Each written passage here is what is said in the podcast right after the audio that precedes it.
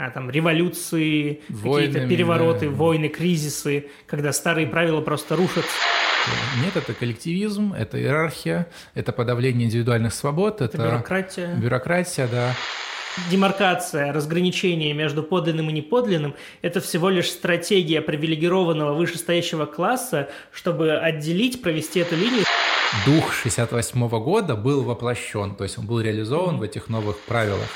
По крайней мере, вот тот нарратив, который идет от Гидебора, Бодриара через симулякры и так далее, через гиперреальность, это описывает нашу жизнь возникает на, на ответ на критику, абсорбирует критику, угу. меняется, возникает новая критика, он снова абсорбирует, меняется и так дальше, и так дальше, и так дальше, и так дальше до бесконечности. Это подкаст «Лес за деревьями». С вами Никита Гричин и Никита Снегирев. Мы решили создать этот подкаст, чтобы делиться с вами нашими мыслями о том, что нам кажется важным и интересным. Про то, что можно увидеть, немного приподнявшись над уровнем повседневности и привычного. Ну что ж, теперь от социальной критики переходим к художественной. Как уже ранее мы обсуждали, это тот тип критики, возникающий на почве неприятия неподлинности и требования большей э, либерализации, избавления от разных форм отчуждения, угнетения и тому подобного. Э, в центре художественной критики стоит проблематика утраты смысла, и авторы делают ссылку на Дюргейма и на его исследования аномии и mm-hmm. суицидов в том числе. Кто не знает, да, вот есть э, такая довольно немаленькая работа Дюргейма. Да, ставшая классической. Да, ставшая классической. Как там она называется? Самоубийство. Самоубийство, да. И э, в ней рассказывается про связь э, разных социальных феноменов с самоубийством. И, как правило, там два самых таких крупных явления на данный момент, по крайней мере, подтвержденных, влияющих на уровень самоубийств. Это возраст и состояние отношений, наверное, или брака. То есть, как правило, одинокие и пожилые люди чаще совершают э, самоубийство. Угу. Это довольно легко объяснить, да, что чем старше ты становишься, тем у тебя меньше горизонт возможностей и тем меньше желания, можно сказать, продолжать тянуть эту телегу. И когда ты сам, тоже чувство одиночества подталкивает к этому. Ну, это как бы психологическое объяснение. А вот социологическое про то, что люди, находящиеся в состоянии аномии, то есть непонимание правил которых, правила игры, в которых они находятся. То есть общество начинает меняться. Вот 90-е годы где-то был, в том числе и для мира, таким вот моментом э, перед трансформацией. Угу.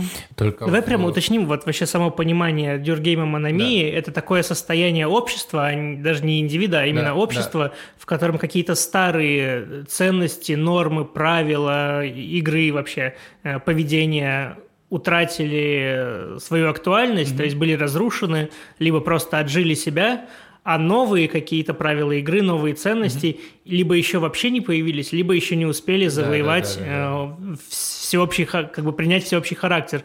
Поэтому люди, находящиеся в таком обществе, Э, дезориентированы, они уже не могут делать то, как они делали все э, еще год назад или там день ну, назад, да, да. но еще не поняли, как им вести себя в будущем.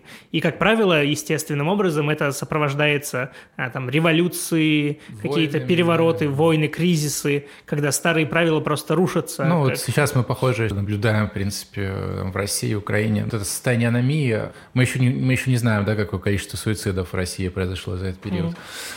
Вот. И... Но главное, что мы не знаем, мы знаем, что мы уже не будем жить как раньше, а, но да. мы еще не знаем, как мы будем жить э, и, будем ли. В будущем, да. В общем, э, знаешь, еще даже как бы до, до происходящих событий э, нередко вот как бы сталкивался, слышал такое, ну, это надо проверять, но у них в книге, в книге, по крайней мере, есть про суициды часть, э, что увеличивается, молодеет, молодеет, значит, человек, который совершает суицид, и э, это происходит даже в благополучных странах. И вроде бы на первый взгляд все нормально, нет войны, переворотов, ничего, да. Но вот подспудное вот это вот изменение состояния капитализма, оно как раз, наверное, является такой вот причиной, когда ты не знаешь, как это все устроено. Угу. И может быть, но, но вот знаешь, а прошло 20 лет, 30, да, с написания книги, и все равно э, до сих пор остается может быть, на уровне слухов, не знаю, знаешь, вот как будто бы молодежь раньше, вот отказываясь от работы, шла бродяжничать, mm-hmm. а, а сейчас просто выходит из окна. Такое, знаешь, состояние, когда нет понимание подлинности, то есть окружающей mm-hmm. жизни, то есть как раз вот выводит к художественной критике. Настолько все вокруг, э, знаешь, вот это вот ореол искусственности, и, и причем ты не видишь конца и края mm-hmm. этому, что вот у тебя ничего не остается. Но тем не менее, все равно, э, кроме радикальных таких выходов, есть другие варианты, которые как раз дают подобные критические тексты, они позволяют осмыслить осмыслить на уровне рацио да, происходящее, mm-hmm. а не поддаваться там какой-то импульсу эмоциональному и попробовать через критику сделать этот мир более комфортным и желаемым для жизни, не только твоей, да, там, твоих близких и вообще продолжение этой mm-hmm. жизни. Вот. И теперь конкретно про два больших вот блока внутри художественной критики. Это про либерализацию, требования либерализации mm-hmm. и как капитализм играет на этой либерализации, чтобы себя поддерживать. И про критику неподлинности. Угу. Это самое основное вот в, в художественной критике. Говоря о либерализации, я думаю, можно начать с того, чтобы поговорить о рекуперации капитализма, то есть о процессах, связанных с тем, как он меняется под воздействием критики. Угу. Под воздействием критики именно вот художественной и от, направленной на требования свободы. Термин взят вроде бы там из, из механики или, или откуда-то.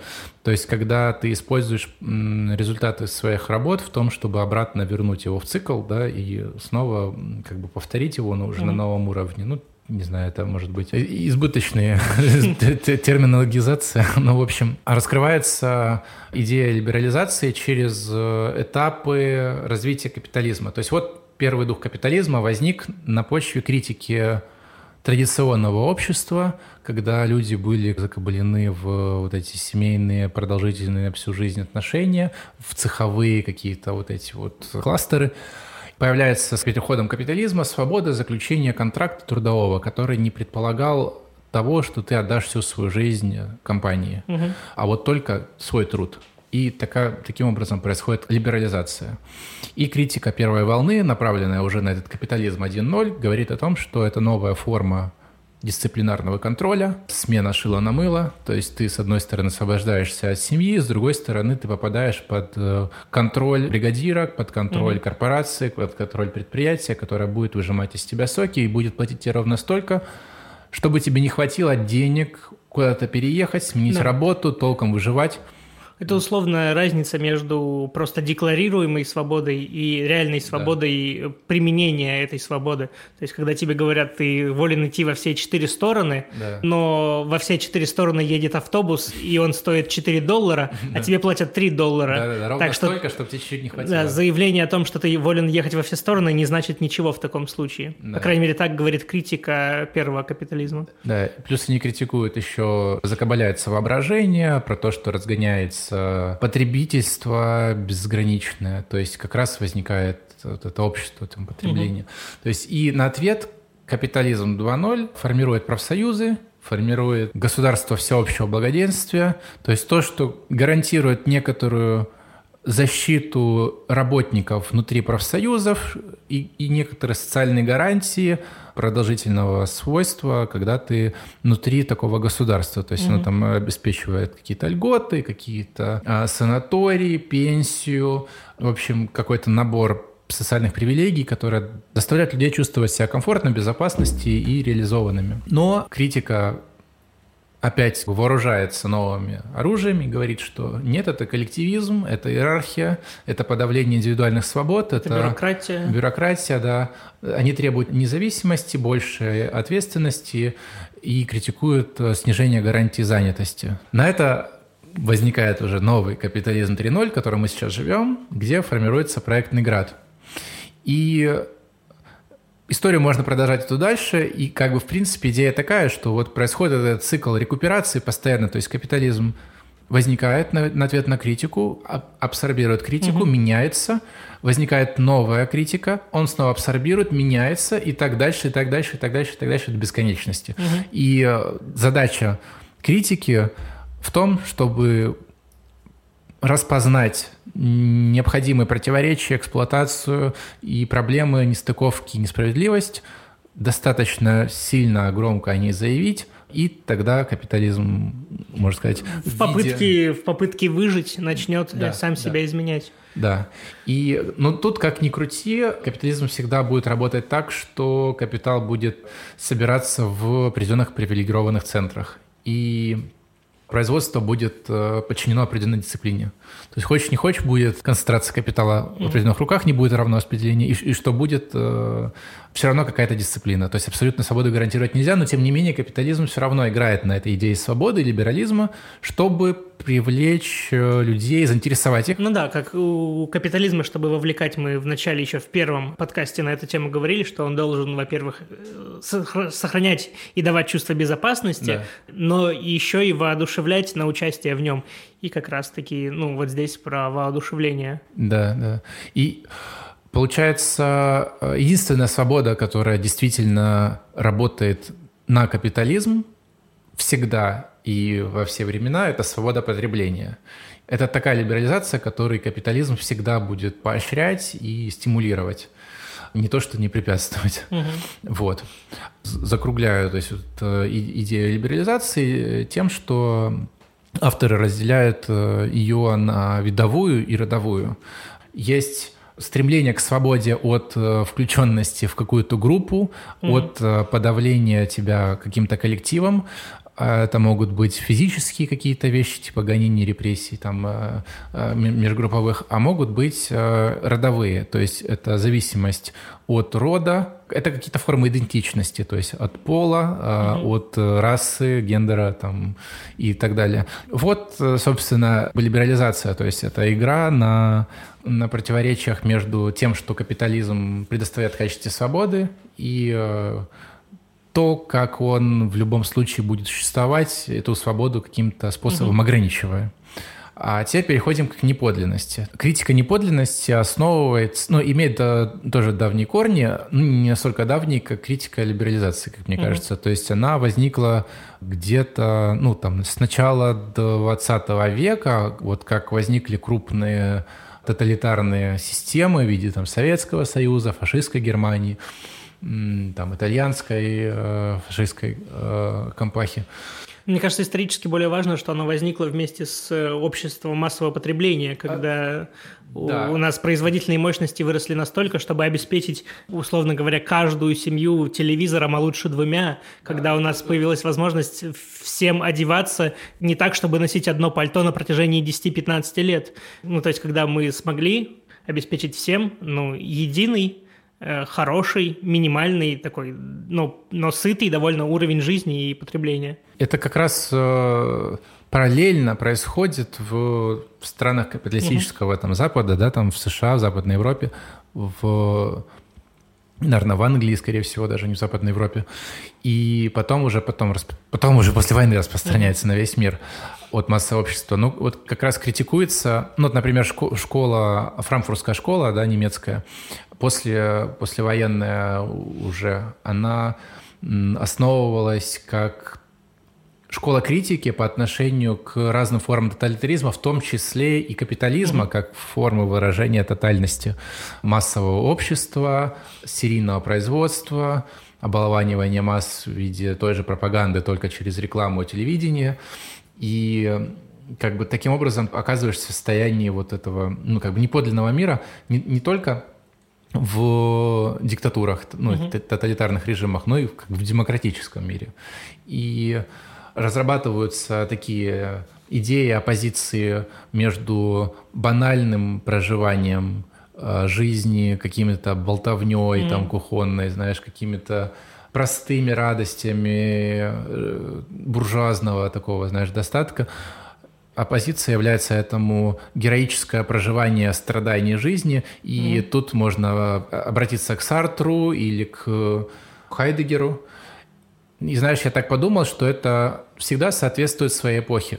То есть Артер и Хайтегер пережили войны и ужасное время 20 века, когда все, что тебе оставалось, действительно героически переживать страдания. Угу. А потом мир стал более доброжелательным, и идея героического переживания стала уходить на второй план, и больше, конечно, возникала идея как раз вот этих простых радостей, которые были еще как бы до войны. До войн, точнее так вот сказать. И капитализм начал на эту критику неподлинности тоталитаризмов и банальной жизни начал отвечать собственными решениями. Например, разведкой залежей подлинности. Вот у меня э, первый пример, с которым всплывает. Я не знаю, может быть, не все смотрели, я тогда вкратце перескажу. В «Черном зеркале» сериал. Была серия в таком ан- антиутопичном мире, где все люди крутили педальки, э, смотрели какие-то а, дебильные да. шоу, э, которые заменяли им просто любые, не знаю, по-настоящему великие, искренние там кинофильмы. Они просто смотрели, как, не знаю, толстяков забрасывают помидорами. Э, как кто-то смеется над кем-то, издевается. Ну, то есть, в общем, такие примитив... лелеет такие примитивные чувства в каждом человеке, э, кого-то, то есть, убивают, оскорбляют, э, либо унижают, либо занимаются сексом. Они потребляют абсолютно тоже фейковую пищу, то есть, они какие-то какие непонятные яблоки в пакетах, какой-то сок в безликих банках, какие-то каши, ну, то есть, что-то такое, о чем ты не можешь сказать, что это по-настоящему было кем-то выращено, кем-то взлелеено, склеено и как бы передано. Ну, просто что-то в тетрапаках. И так жизнь не протекает вот за этим кручением педалек, и все, что ты делаешь, это меняешь аватары в своем виртуальном набираешь, каком-то пространстве. Набираешь рейтинг. набираешь рейтинг, да, очки, которые просто цифры на мониторе. Собственно, это все очень хорошо иллюстрирует идею вот этой неподлинности. До какой-то степени... Гонки, очень, очень легко объяснить это, когда речь идет о произведении искусства, например, что одна картина – это по-настоящему картина, в которой вложили смысл, да. что автор погрузился в какие-то недры самого как минимум себя, да, или вообще при, прикоснулся к какому-то трансцендентному, вот этому бесконечному, вечному. А, и с другой стороны мы видим просто постеры, которые произведены, а может быть это вообще фандом какого-нибудь, не знаю, аниме, угу. и, и просто это тиражами производится там ты, тысячами этих постеров, которые идут во все магазины и так далее. Это легко привести пример. Но даже в плане обычных вещей, а, не знаю, одежды, угу. это тоже читается, потому что одно дело какая-то еда в тетрапаках из автоматов, и другое дело, там, не знаю, фермерские продукты, произведенные кем-то рядом, кого ты знаешь. Ну, то есть вот эта фейковость, по крайней мере, авторы тех времен очень хорошо ее чувствовали. И в этом самом примере, почему я вспомнил Black Mirror, mm-hmm. там сюжет был завязан на том, что этот человек, живущий в таком абсолютно mm-hmm. фейковом мире, встречает девушку в туалете, которая поет песню, думая, что ее не слушают. Mm-hmm. При этом делает она это, потому что там туалет общий, видимо, и для мужчин, и для mm-hmm. женщин, и чтобы ее не слышали, как она делает свои дела, она напевает, чтобы приглушать mm-hmm. другие звуки. И парень слышит это ее пение, и понимает, что это самое искреннее и подлинное, ну, что да. он вообще встречал в своей жизни. Поэтому он решает сделать все для нее. А, у него были огромные накопления вот этой виртуальной mm-hmm. валюты, и он ей дарит эту валюту, чтобы она приняла участие mm-hmm. в каком-то шоу, конкурс песен, условный X-Factor или что там у нас э, Голос, есть. Да. Голос, да. Чтобы показать миру эту искренность. То есть у него mm-hmm. благой мотив, чтобы не только он в туалете услышал, что есть по-настоящему ну, да. что-то действительное. Что-то... Поделиться искренностью с другими людьми. Да, на огромную публику. Это вроде как самое популярное шоу э, из лора mm-hmm. вот, сериала. Он ведет ее туда, она выступает, ей аплодирует весь зал, все плачут, как это было круто, mm-hmm. а потом ей говорят, это, конечно, было круто, ты нас всех поразила, но знаешь, у нас нет мест э, среди певиц больше, но ты можешь сниматься в порно. И перед тем, как она вышла на сцену, ей дали коктейль, который принижает ага. Э, уровень осознанности mm. происходящего, ну, в общем, наркотический да. эффект, и люди более склонны к соглашению. Ага. И она соглашается сниматься в порно, и главный герой видит, как все искреннее, что ему да, удалось да. найти, просто попало в этот капиталистический просто, да. цикл просто лжи, да. фальши, и было уничтожено. Хотя весь мир теперь слышит да. э, эту песню и видит эту э, девушку. Так же, как вот то, что ты о чем говорил, что э, есть поиски залежей вот этого подлинного, и оно действительно может быть подлинным. Не обязательно, что оно уже изначально было mm-hmm. неискренним.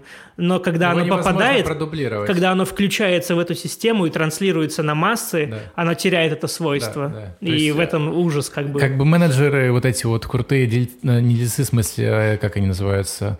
Ну, в общем, великие в рамках проекта Новограда, они как раз обладают вот этими свойствами, навыками поиска и нахождения вот этих исключительных свойств, mm-hmm. которые можно вот скопировать и вставить в другом месте, и будет то же самое. Но как mm-hmm. бы они ни старались, все равно каждый раз люди сталкиваются с феноменом, как циклы увлечения и разочарования. То есть угу. ты находишь какую-то вещь, кажется, что она подлинная, кажется, что она уникальная, ты вовлекаешься, начинаешь ее ну, использовать, участвовать в этом как-то, ходить в ресторан и прочее, потом ты понимаешь, что эта вещь не уникальная, что ну, это да. какая-то фальшивка просто, и ты разочаровываешься. Люди распознают и понимают, что это не искреннее. А даже если они не понимают, у них остается внутреннее чувство подозрения, и что-то здесь не так. Вокруг сплошной обман. Угу. Это невозможно с этим справиться и до конца понять, что здесь э, ну, настоящее, да. а что здесь э, Причем искусственное. Вот я, я еще люблю комиксы. У нас даже был выпуск про комиксы, если что, послушайте. Там часто это происходит. Причем, когда первый раз используют вот это что-то найденное, угу. да, какой-то, может быть, прием художественный, он действительно клево воспринимается. Иногда он даже становится каким-то, ну, классическим, а, а потом его начинают тиражировать. И в комиксах было множество таких примеров. Например, однажды Супермена э, решились убить. Угу. Он умер на страницах комиксов, и это был шок. Ничего себе, супергерой, тем более такой, как Супермен, умер. Это, было, ну, это был прецедент. Угу. И это вызвало огромный ажиотаж. Эти комиксы скупали, они стали, ну, этот сюжет стал легендарным. Угу. С тех пор Супермен умер около, не знаю, я боюсь соврать в точной цифре, но типа около 20 раз. Ну, они пытались. А потом каждый, еще каждый супергерой вообще более-менее популярный умирал и воскресал. Находили способы. И ты уже понимаешь, что эта смерть, она, в принципе, бессмысленна. Да. Как в последнем, там, ну, из последних Марвелов, там, где э, половину исчезла, ты понимаешь, что, ну, исчезла, но потом да. появится да, да, обратно. Да. Ты понимаешь, что это не имеет ценности никакой. Вот, ты перестаешь переживать за персонажа. Да, да. И это ведет к новому вот как раз циклу критики, и ты вот сейчас по большей мере сейчас в виде вот этого фильма, да, там озвучил, эм, возникают такие концепции э, в виде общества спектакля или концепции симулякра. Mm-hmm. То есть спектакль это у Ги Дебора, да, да а симулякр у, у этого... У Бодриара. У Бодриара, да. И, в принципе, то, что ты назвал, как раз и есть вот эта оппозиция между а, спонтанностью и специально спланированным, между механическим и живым, между двойной игрой, знаешь, какими-то вот там под, подковерными играми и искренностью. И... Я еще просто не хочу, чтобы у тех, кто слушает, сейчас осталось впечатление, что это все просто в рамках каких-то сериалов и так далее, каких-то комиксов. По крайней мере, вот тот нарратив, который идет от Гидебора Бодриара, через симулякры и так далее, через гиперреальность, это описывает нашу жизнь. То есть у нас заменяются партии, которые реально когда-то представляли чьи-то интересы и действительно боролись за власть, не чураясь различных средств, по факту э, маркетинговые компании, ну, которые да. устраивают праздники с шариками и встречи с фанатами. По факту это просто встреча с фанатами, а не с э, электоратом, который реально хочет повлиять на какую-то ситуацию. И это пример только из политики. У нас... Э... Да даже отношения банально между людьми превращаются тоже в определенную игру между выбором э, этическим и э, человеческим, то есть насколько контакт с новым человеком идет в плане расчета выгоды, либо то, что ты с ним просто за его качество как угу. бы тебе интересен этот человек. И, ну, да. и тут ты в этот спектакль тоже как бы вовлекаешься в игру неподлинности вот эту, и стресс от того, что ты сам не понимаешь, почему с тобой общается человек, может, это выгодно с тобой общаться, либо потому что ты интересный сам по себе. А, есть такая, ну, потеря доверия, тотальная потеря доверия, которая ведет к эрозии, в принципе, общества и разрушению угу. вообще, в принципе, любых связей. То есть в пределе, если каждый будет знать о том, что можно получить капитал от того, что ты будешь более мобилен и менее привязан к другим людям, то каждый, если так будет поступать, общество в целом рассыпется. Угу. И таким образом э, нужно как бы, чтобы была определенная доля неведения как бы в этом всем. То есть вот как раз этой двойной игры, искусственность, неподлинность и спектакля, которая как раз поддается этой критике. Вот, ну знаешь, на самом деле вот эти два э, мотива, которые мы озвучивали, два, точнее, больших блока, один про либерализацию, другой mm-hmm. про неискренность, mm-hmm. э, точнее, вот то, что да. пока мы озвучивали вообще в рамках художественной критики, для меня еще не является таким ужасным и, знаешь, разоблачающим, трогающим нервы, как э, следующий этап, потому что вот он для меня действительно То есть, который, пугающий. Этап критики, эм, который сам себя да, раз, разрушает. Раз, разоблачает и полностью э, обезоруживает, Знаешь, я когда сказал. читал эту главу, я прям понял, почему ты настолько ненавидишь постмодернистских философов. Я такой, а, вот почему. И я наконец-то понял э, тоже, ну, как бы их ну, не то что придурочность, но, в общем, э, такую... А вот меня-то пугает, что до какой-то степени они могут оказаться правыми. То есть я, я, я бы не испытывал каких-то негативных эмоций, если бы считал, что они полностью не, не ну, частично, вот к ним бы э, почему-то авторы вписали э, Брудье. Угу. Вот его как раз пассажи, мне кажется, знаешь, в принципе, и, и Дориды, и э, Делез, Делеза, да, Делез и Гватари, вот они там писали «Капитализм, шизофрения», «Тысяча плато», они, в принципе, тоже правы, но просто их выводы не ведут к, ну, к позитивному Они ведут к самоубийству. Вопроса. Ну, да. человек, который... Либо не только к самоубийству, я, у меня еще появилась одна мысль, сейчас я озвучу, да, а, что они как бы развивают идею, что, в принципе, все, что нас окружает неподлинное, оно, в принципе, неподлинное по своей сути и нету подлинного. И если mm ты ищешь подлинность, то ты, скорее всего, наивный дурачок. Да, я, я бы даже начал, на самом деле, Бурдье как с более простой идеи, да. потому что он, он говорит условно про то, что вы пытались еще на предыдущем шаге, там, где был, ну, не знаю, например, Бодрияр, да, вы пытались э, разоблачить общество на тему того, что те его проявления, которые вокруг нас, которые в массовой mm-hmm. культуре, которые везде, э, буквально в воздухе, не искренние. Эта позиция предполагает наличие чего-то искреннего, чего-то подлинного где-то. Да, да. А, и что есть позиция, из которой можно стоять и смотреть и рассуждать, что подлинно, что нет. Тогда как э, Бурдье на первом этапе проводит линию, что на самом деле демаркация, разграничение между подлинным и неподлинным – это всего лишь стратегия привилегированного вышестоящего класса, чтобы отделить, провести эту линию, чтобы сказать, смотрите, мы вышестоящие да. вот здесь, и мы отличаемся от вас вот этим. То есть, э, например, тем, что мы, тем, да? что мы имеем возможность просто э, каждый день ходить в филармонию mm-hmm. и понимать ее. Важно даже не ходить, а понимать ее истинный смысл, да. ее истинное чувство. Мы имеем право ходить, э, восхищаться картинами и знать, что мы правы в их интерпретации. Мы имеем право работать на вышестоящих должностях почти с рождения, как только нам исполняется 18, и отец позволяет нам вступить э, в должность. И искренность – это наша привилегия. Да. А вам вот, смотрите свои сериалы, смотрите да. свои... Масс-медиа. Свой да, ешьте свой фастфуд, да. э, не знаю, смотрите на свои картинки в комиксах. Ну, короче, делайте то, что вы привыкли, свое вот это вот... Да, э... хотя... Ну, и откуда он это взял? То есть, как получается, что э, со временем то, что было элитарным, оно становится массовым. Mm. И само содержание элитарного оно как бы теряет элитарность, и кажется, как будто бы оно из-за того, что массовым становится. Оно да. теряется не за массовости, а из-за того, что оно, в принципе, не было никогда по свойствам чем-то более выделяющимся. Нету чем... качественных отличий, да, есть да. искусственные... Социальная граница, социальные да, границы, да, да. да, где тебе просто говорят, что вот этот небольшой ресурс, доступный привилегированному количеству людей, является исключительным не потому, что а, они так решили, а потому что он обладает особыми свойствами, которые для постижения которых только они обладают этим навыком, чтобы их угу. можно было постичь. Те авторы, о которых ты говорил, э, Делес, да. э, Дорида, да. если не погружаться прям в дебри, а там да. можно вообще в полные дебри да. уйти, они просто подчеркивали вообще э, вообще даже невозможность най- най- да. найти да, какую-то разницу, потому что у нас нет доступа к, к реальности, подлинности. Да. Да. Да. И принципе, а, автор, как бы на, э, ну, вот авторы книги, они приходят к тому, что говорят, ну, если вы такие умные, типа, да, вы, вы так вот критикуете все, то откуда берется основание вашей критики вообще, если все не подлинное? А, а я бы еще дальше развил, что он говорит, что, ну, как бы, если ты убираешь вообще все основания и доступ э, к реальности, то, я думаю, логическим следующим ходом единственный доступ к реальности является Бог – то есть религия.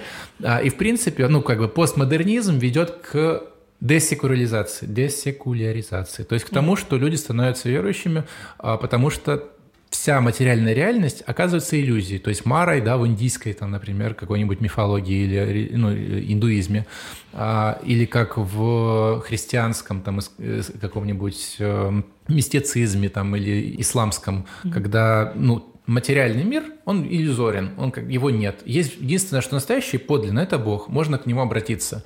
И часто даже опирается на постмодернистов как раз пропагандисты диктаторских режимов, как бы критикуя на этих основаниях и демократию, и капитализм, и потребление, угу. разворачивая как раз вот эти идеи жизни в таких вот, как называется, в, не, в недостатке, да, в бедности, но зато подлинности. Mm, как бы да. вот и подлинности в Боге, подлинности в патриотизме, подлинности... Каких-то выходящих из древности, да. не знаю, ценностях, да, скрепах. Да, да. То есть это та самая вот набег этих варваров, которые уничтожают как раз э, цивилизацию.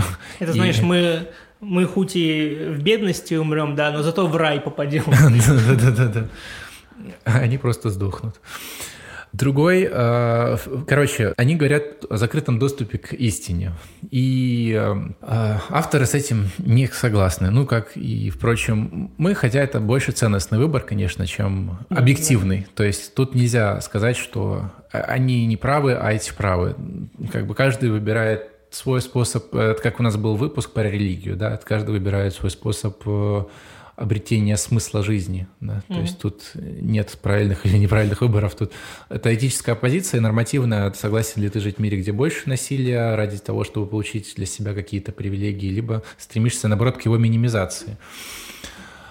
А, и последний как раз ну, как бы раздел в, в, в нашем, наверное, уже завершении да, этого выпуска, mm-hmm. это Какие предложения дают эти авторы по поводу ответа на художественную критику? Что, что делать с этим всем, что нас окружает? И одним из предложений это как раз неприятие мобильности как обязательного требования первостепенной mm-hmm. ценности. То есть э, допускать что мог, можно быть немобильным, что можно быть неподвижным, и при этом не оставаться э, на обочине жизни, не угу. быть на периферии сети.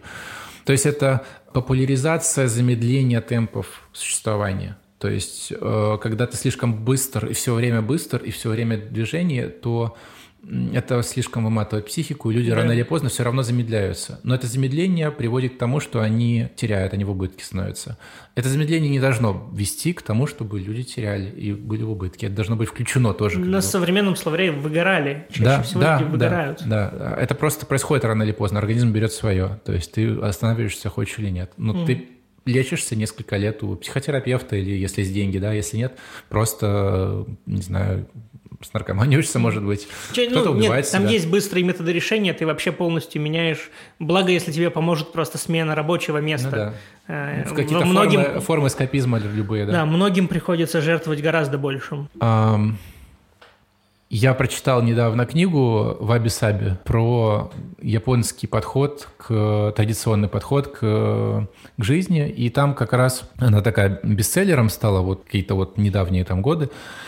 Там как раз описывается про то, что, про ценность медленной жизни, про понимание замедления. Там как раз вот, вот прям вот эта художественная критика в начале книги прям вся перерабатывается э, в виде описания того состояния, в котором пребывают современные люди, и способе решения их через поиски и возвращения к традиционным практикам разных народов. Угу. И э, есть не только в японском абисабе, есть там э, еще не помню, там еще про финские какие-то практики, там вот нордических вот там народов угу. тоже, там про уют, там про формирование какой-то такой вот приятной благостной обстановки дома.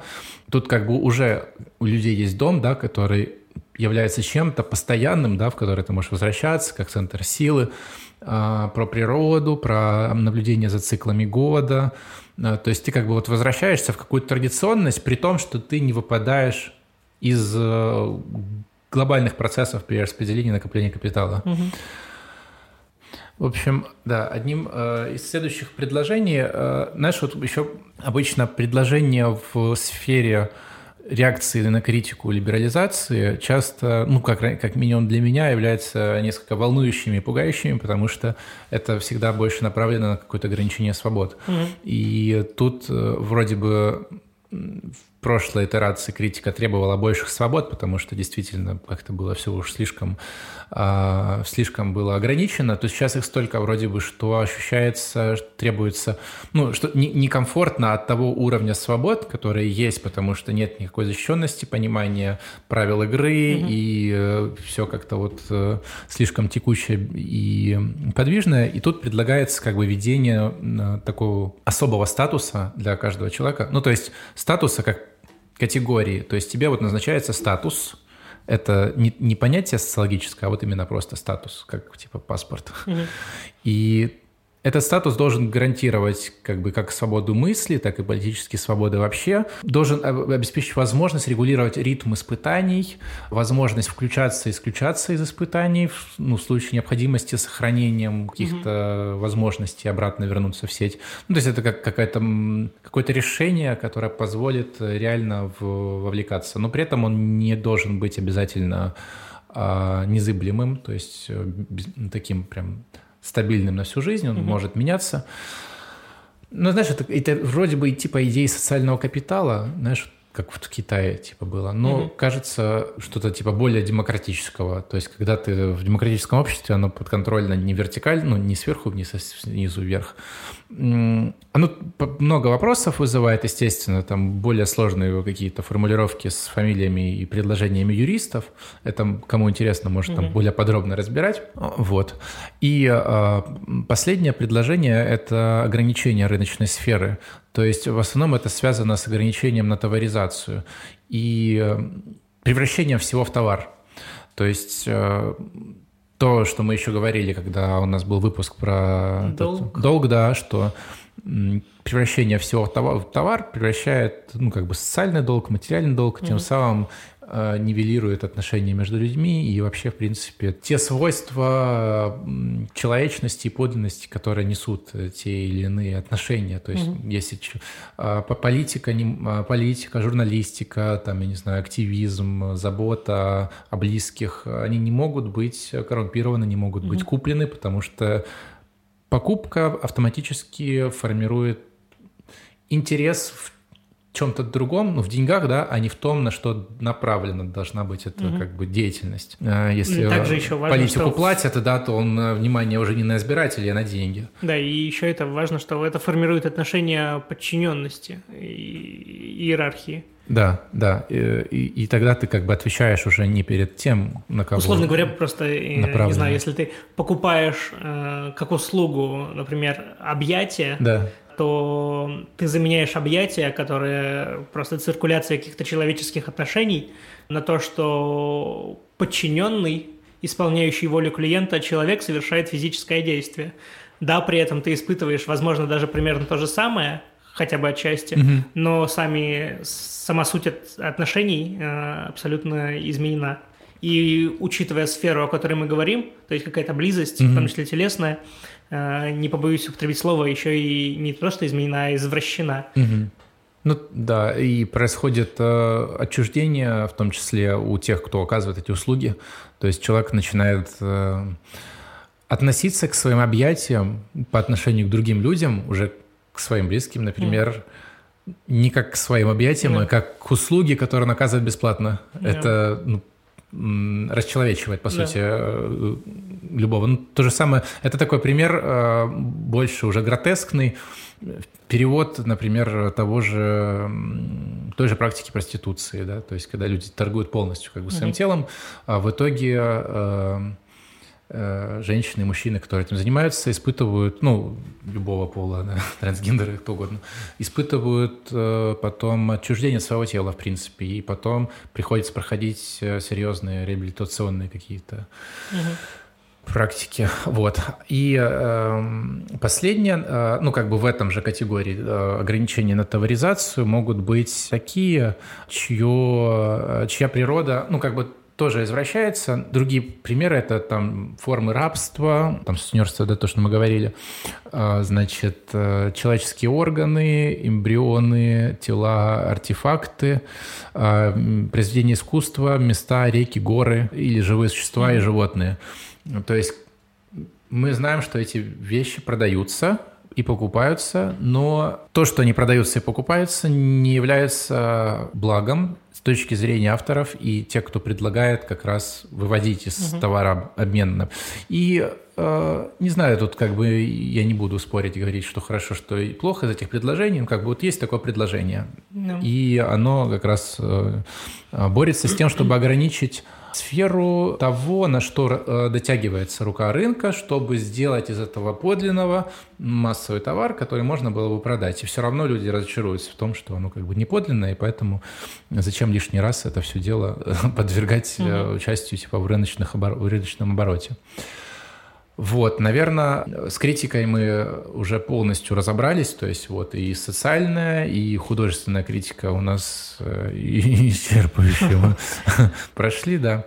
И так вот закруглю, то есть вот, вот эти все формы критики а, направляются, как мы возвращаемся к нашей модели, да, направляются на капитализм, Капитализм испытывает некоторого рода стресс в виде угу это не какой-то абстрактный капитализм, это конкретные промышленники, предпри... А, предприниматели, это там союзы а, промышленников, то есть там есть разные организации. Они понимают, что есть какое-то сопротивление, есть падение mm. мотивации, есть уход людей вообще из да. сфер промышленности. Увольнение, падение, да, падение выручки, продуктивности, метрик, эффективности. Да. Да. То есть люди голосуют буквально ногами, Плюс, кроме того, еще выходит на улицы. Ну, да, там влияние каких-то да. профсоюзов, ну да, вли... да. особенно смотря, смотря про какую историческую эпоху, влияние профсоюзов, митинги, демонстрации, да. забастовки. Хороший пример а, там в книге большой, ну, большой прям целый раздел мая 68-го про то, как он мы, у нас был выпуск отдельный про мая 68-го, и мы больше говорили про разочарование. А тут было сказано скорее наоборот. То есть про то, что мы не заметили, как он сильно повлиял. То есть, как оказалось, большое число активистов в, в, в органах власти, как то, что они все повлияли на понимание э, форм испытаний, на то, что человек должен быть более свободен, более либерализован. Не, на самом деле мы и в долгом 68-м отмечали, что многие активисты того времени встроились очень хорошо в систему. Ну, про политическую, а вот про корпоративную мы даже не упоминали. Ну, кажется мне, я не помню, mm-hmm. что мы упоминали. И вот в корпоративной сфере как раз вот этот вот... Э, дух 68 года был воплощен, то есть он был реализован в этих новых правилах. И это было не пустым, то есть это было не зря, это действительно... Ну, до, до какой-то степени. Вот ну, я... Хорошо, да, до какой-то степени действительно, но тем не менее. Как, ми, как, а, как минимум импакт был. Это должно, это должно просто натолкнуть на мысль, что критика имеет силу уличное действие имеет силу, что участие или неучастие в экономических процессах имеет силу, что так или иначе оно постепенно подтачивает те формы жизни, которые не состыкуются с существованием людей.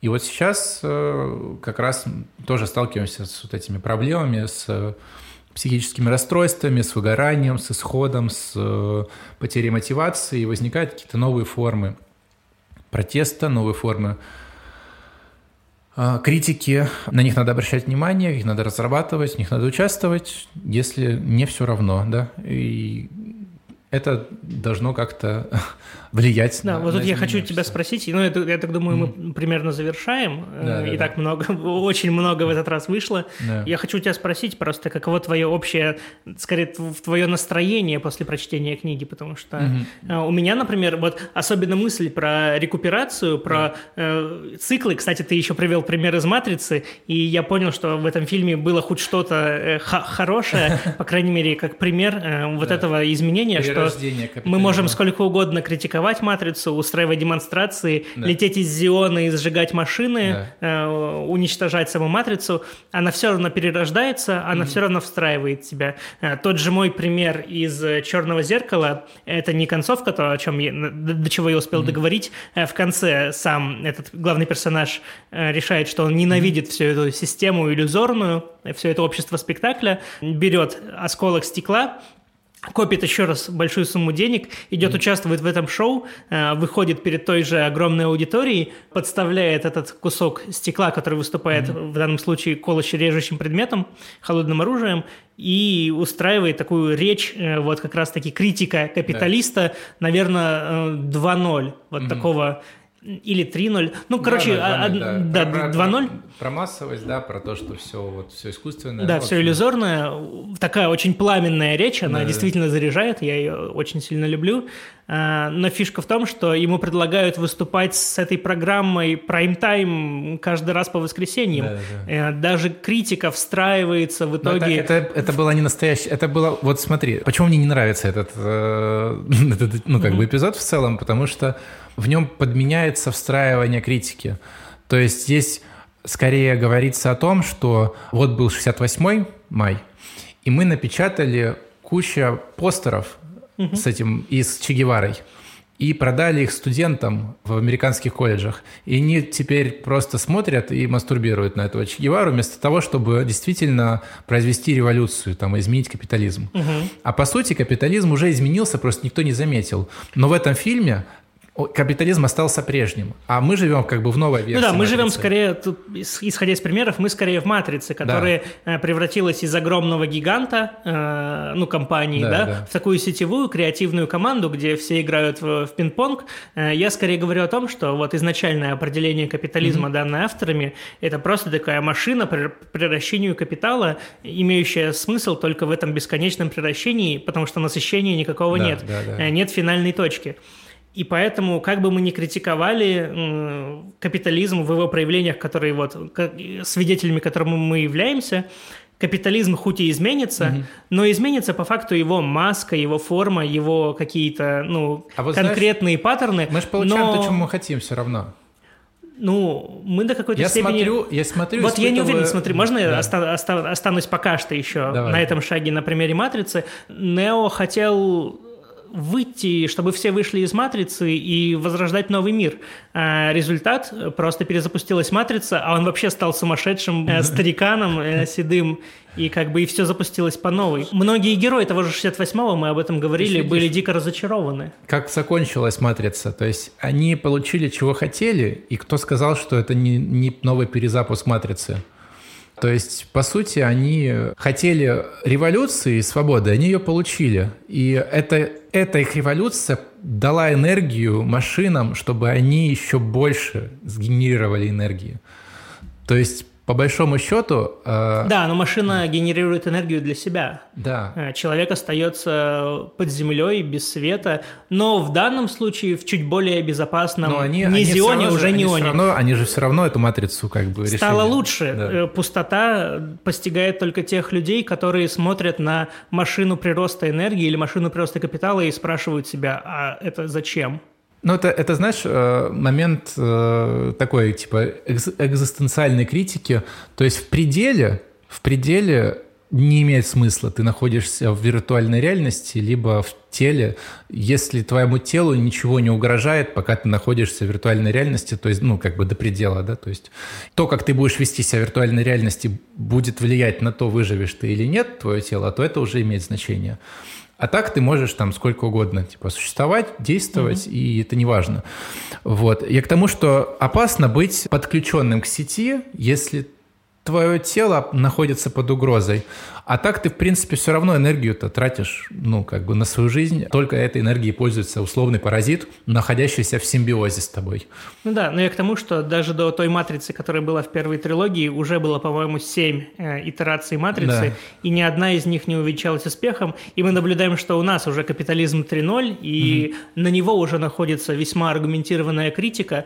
Поэтому я не уверен, что Мне у кажется, этого процесса ну, есть конец. Я вот прочитал э, книгу Пинкера, как же она называется? Ну, я понял, про, да, про то, как снижение наси... уровня насилия. Да, про то, как снизилось в мире уровень насилия. То есть он такой прогрессист и в целом человек, который не то чтобы э, продвигает популярные тезисы, ну, в смысле, что в мире стало жить лучше, в мире стало жить безопаснее, в мире, особенно на фоне последних событий, да, mm. а, тем не менее, если взять, прям брать, считать конкретно цифры, то все равно меньше получается, чем было, типа, раньше, пропорционально количеству людей, проживающих на планете. И капитализм как ни парадоксально, ведет к более безопасной, к более э, богатой и той жизни, которую человек хотел бы выбирать сам, а не той, которая ему предоставляется по рождению. Ну, как бы вот эта идея либерализации как раз. Что из этого будет дальше, я думаю, как раз вот зависит непосредственно от людей. Типа закончится это апокалипсисом всеобщим, либо это закончится чем-то, что было бы лучше, чем то, что мы имеем угу. сейчас. Мне кажется, сейчас это тот ну, ладно, если бы это мы записывали до 24 числа, я бы сказал, что это лучший мир, в котором, типа, мы живем вообще, в принципе, за всю историю. Сейчас а, это несколько будет звучать кощунственно, мне кажется. Uh-huh, uh-huh. И э, если взять идею с матрицей, то, точнее, идею с капитализмом как способом бесконечного накопления капитала, то я не вижу в этом ничего плохого, ну, как акселерационизме, типа, знаешь, если да, взять ну, просто саму идею... акселерационизм тоже разный. Я, например, тоже... Это идея бесконечности, то есть мы как ограниченные во времени люди, ну, то есть мы смертные в любом случае, нас привлекает идея бесконечности, и мы ее подменяем идеей Бога там, или идеей капитализма, и пытаемся каким-то образом эту оседлать бесконечность. Mm-hmm. И вот этот капитализм, он таким образом нас приводит, либо мы в боге, типа, либо мы в капитализме. Да, Мне кажется, такая позиция. Мое, мое в целом отношение к, к акселерационизму, я считаю, что, ну, есть же он и левый, и правый, да. Э, там достаточно э, воюющие между собой э, фланги. И мне нравится идея левого акселерационизма в том, что сейчас у нас есть вот этот абсолютно бессмысленный, э, тупой, беспощадный и довольно жестокий, кровожадный капитализм, который останавливается только как раз-таки вот чем-то наподобие духа капитализма, ага. о котором мы сегодня говорили, но из-за того, что процессы будут все ускоряться, ускоряться, ускоряться, и энергии будет производиться все больше и больше и больше, и это все по экспоненте, это ускоряющаяся скорость, э, когда-то она приведет к нас к такому состоянию, и, скорее всего, ну, достаточно скоро, что эти скорости станут настолько большими, что вокруг нас будет что-то, что можно назвать условно волшебством, Да-да. и то, что, скорее всего, и имелось в виду Ты под настоящим, под настоящим, да, сингулярность и настоящий коммунизм. Да. Потому что когда, несмотря на то, что будут центры скопления капитала, да. их количество будет такое, что обычному человеческому существу э, разница между скоплением в центре и скоплением на, на окраинах да, будет незаметна, да. потому что это м, огромные величины. Ну да, это классический акселерационизм. Нет, это левый Не, левый, левый это попытка ограничить его... Ну, короче, он немножко парадоксальный, то есть это попытка ограничить неограниченный капитализм, при этом, чтобы он сохранил свои э, акселерационистские свойства. То есть это кажется, ну, таким типа оксюмороном. То есть как наложить стопроцентный налог так, чтобы корпорация при этом э, не осталась банкротом. Ну да, и как так развить капитализм, чтобы он стал э, коммунизмом. да, но в итоге э, все равно как бы оказывается действительно, что он сам по себе ведет, э, скорее всего, рано или поздно, думаю, человечество придет безусловному базовому доходу. Рано или поздно идея досуга как основной практики, которая будет оплачиваться, причем полностью, будет тоже введена. И у меня более, ну, какие-то оптимистичные, наверное, mm-hmm. взгляды на, на это все. Да, у меня гораздо более пессимистичные. Но это как всегда, это, в принципе, как константа в нашем общении почти на любую тему. А, хорошо, что есть дифференциал э, отношения к э, будущему, к материалу, э, что создает какой-то, наверное, интерес для обсуждения, дискуссии. Вот. Я иногда... Последнее, наверное, что я скажу. Э, вообще во вселенной «Матрицы», помимо четырех уже фильмов, к сожалению, четырех, да, а не трех, э, есть еще... Мульти... Или, может, даже одного. Мульти... Ну, игры и мульти... мультипликационные фильмы, то есть мультики. Mm-hmm. И был мультфильм «Аниматрица», да и там был эпизод, ну, то есть это череда короткометражек, угу. там был эпизод про какого-то спортсмена, да, который да, так сильно на грани физических возможностей бежал, да. что из-за этого усилия на какое-то мгновение вышел из матрицы, да. а потом, поскольку его не, не отключали, как других угу. персонажей да, вселенной, э, он был вынужден в нее вернуться. Угу. Правда, уже инвалидом, потому да. что это усилие разорвало ему э, сухожилие. Да, да, да. Но он остаток дней прожил в полном шоке Понимание, от, э, от произошедшего и от неподлинности бытия вокруг.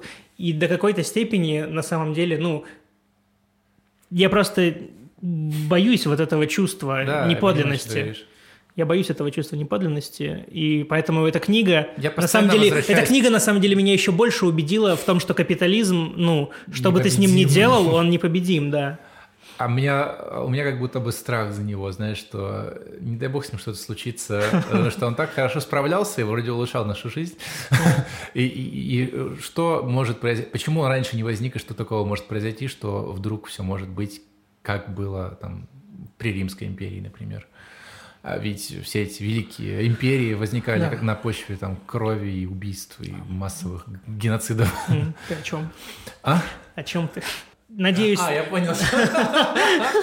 Третий раз уже, да. Ты... В общем, я ну, надеюсь... Просто, просто, как он называется, абстрактный пример, да? Я надеюсь, что большинство зрителей все-таки на Никитиной стороне, потому что Оптимизм. чувство экзистенционального кризиса и ужаса не самое приятное. Да. Да, хорошо, все, тогда... А я желаю вам только, да, хорошего дня, хорошего вечера и хорошей жизни. Да, все, всем пока, подписывайтесь на нас и все. Это был подкаст «Лес за деревьями». Его ведущие Никита Снегирев и Никита Гричин. Со звуком помогал Никита Кидо. Ставьте лайки, оставляйте свои отзывы и не забывайте подписаться, если еще не подписались. Ссылки в описании. До встречи в следующем подкасте.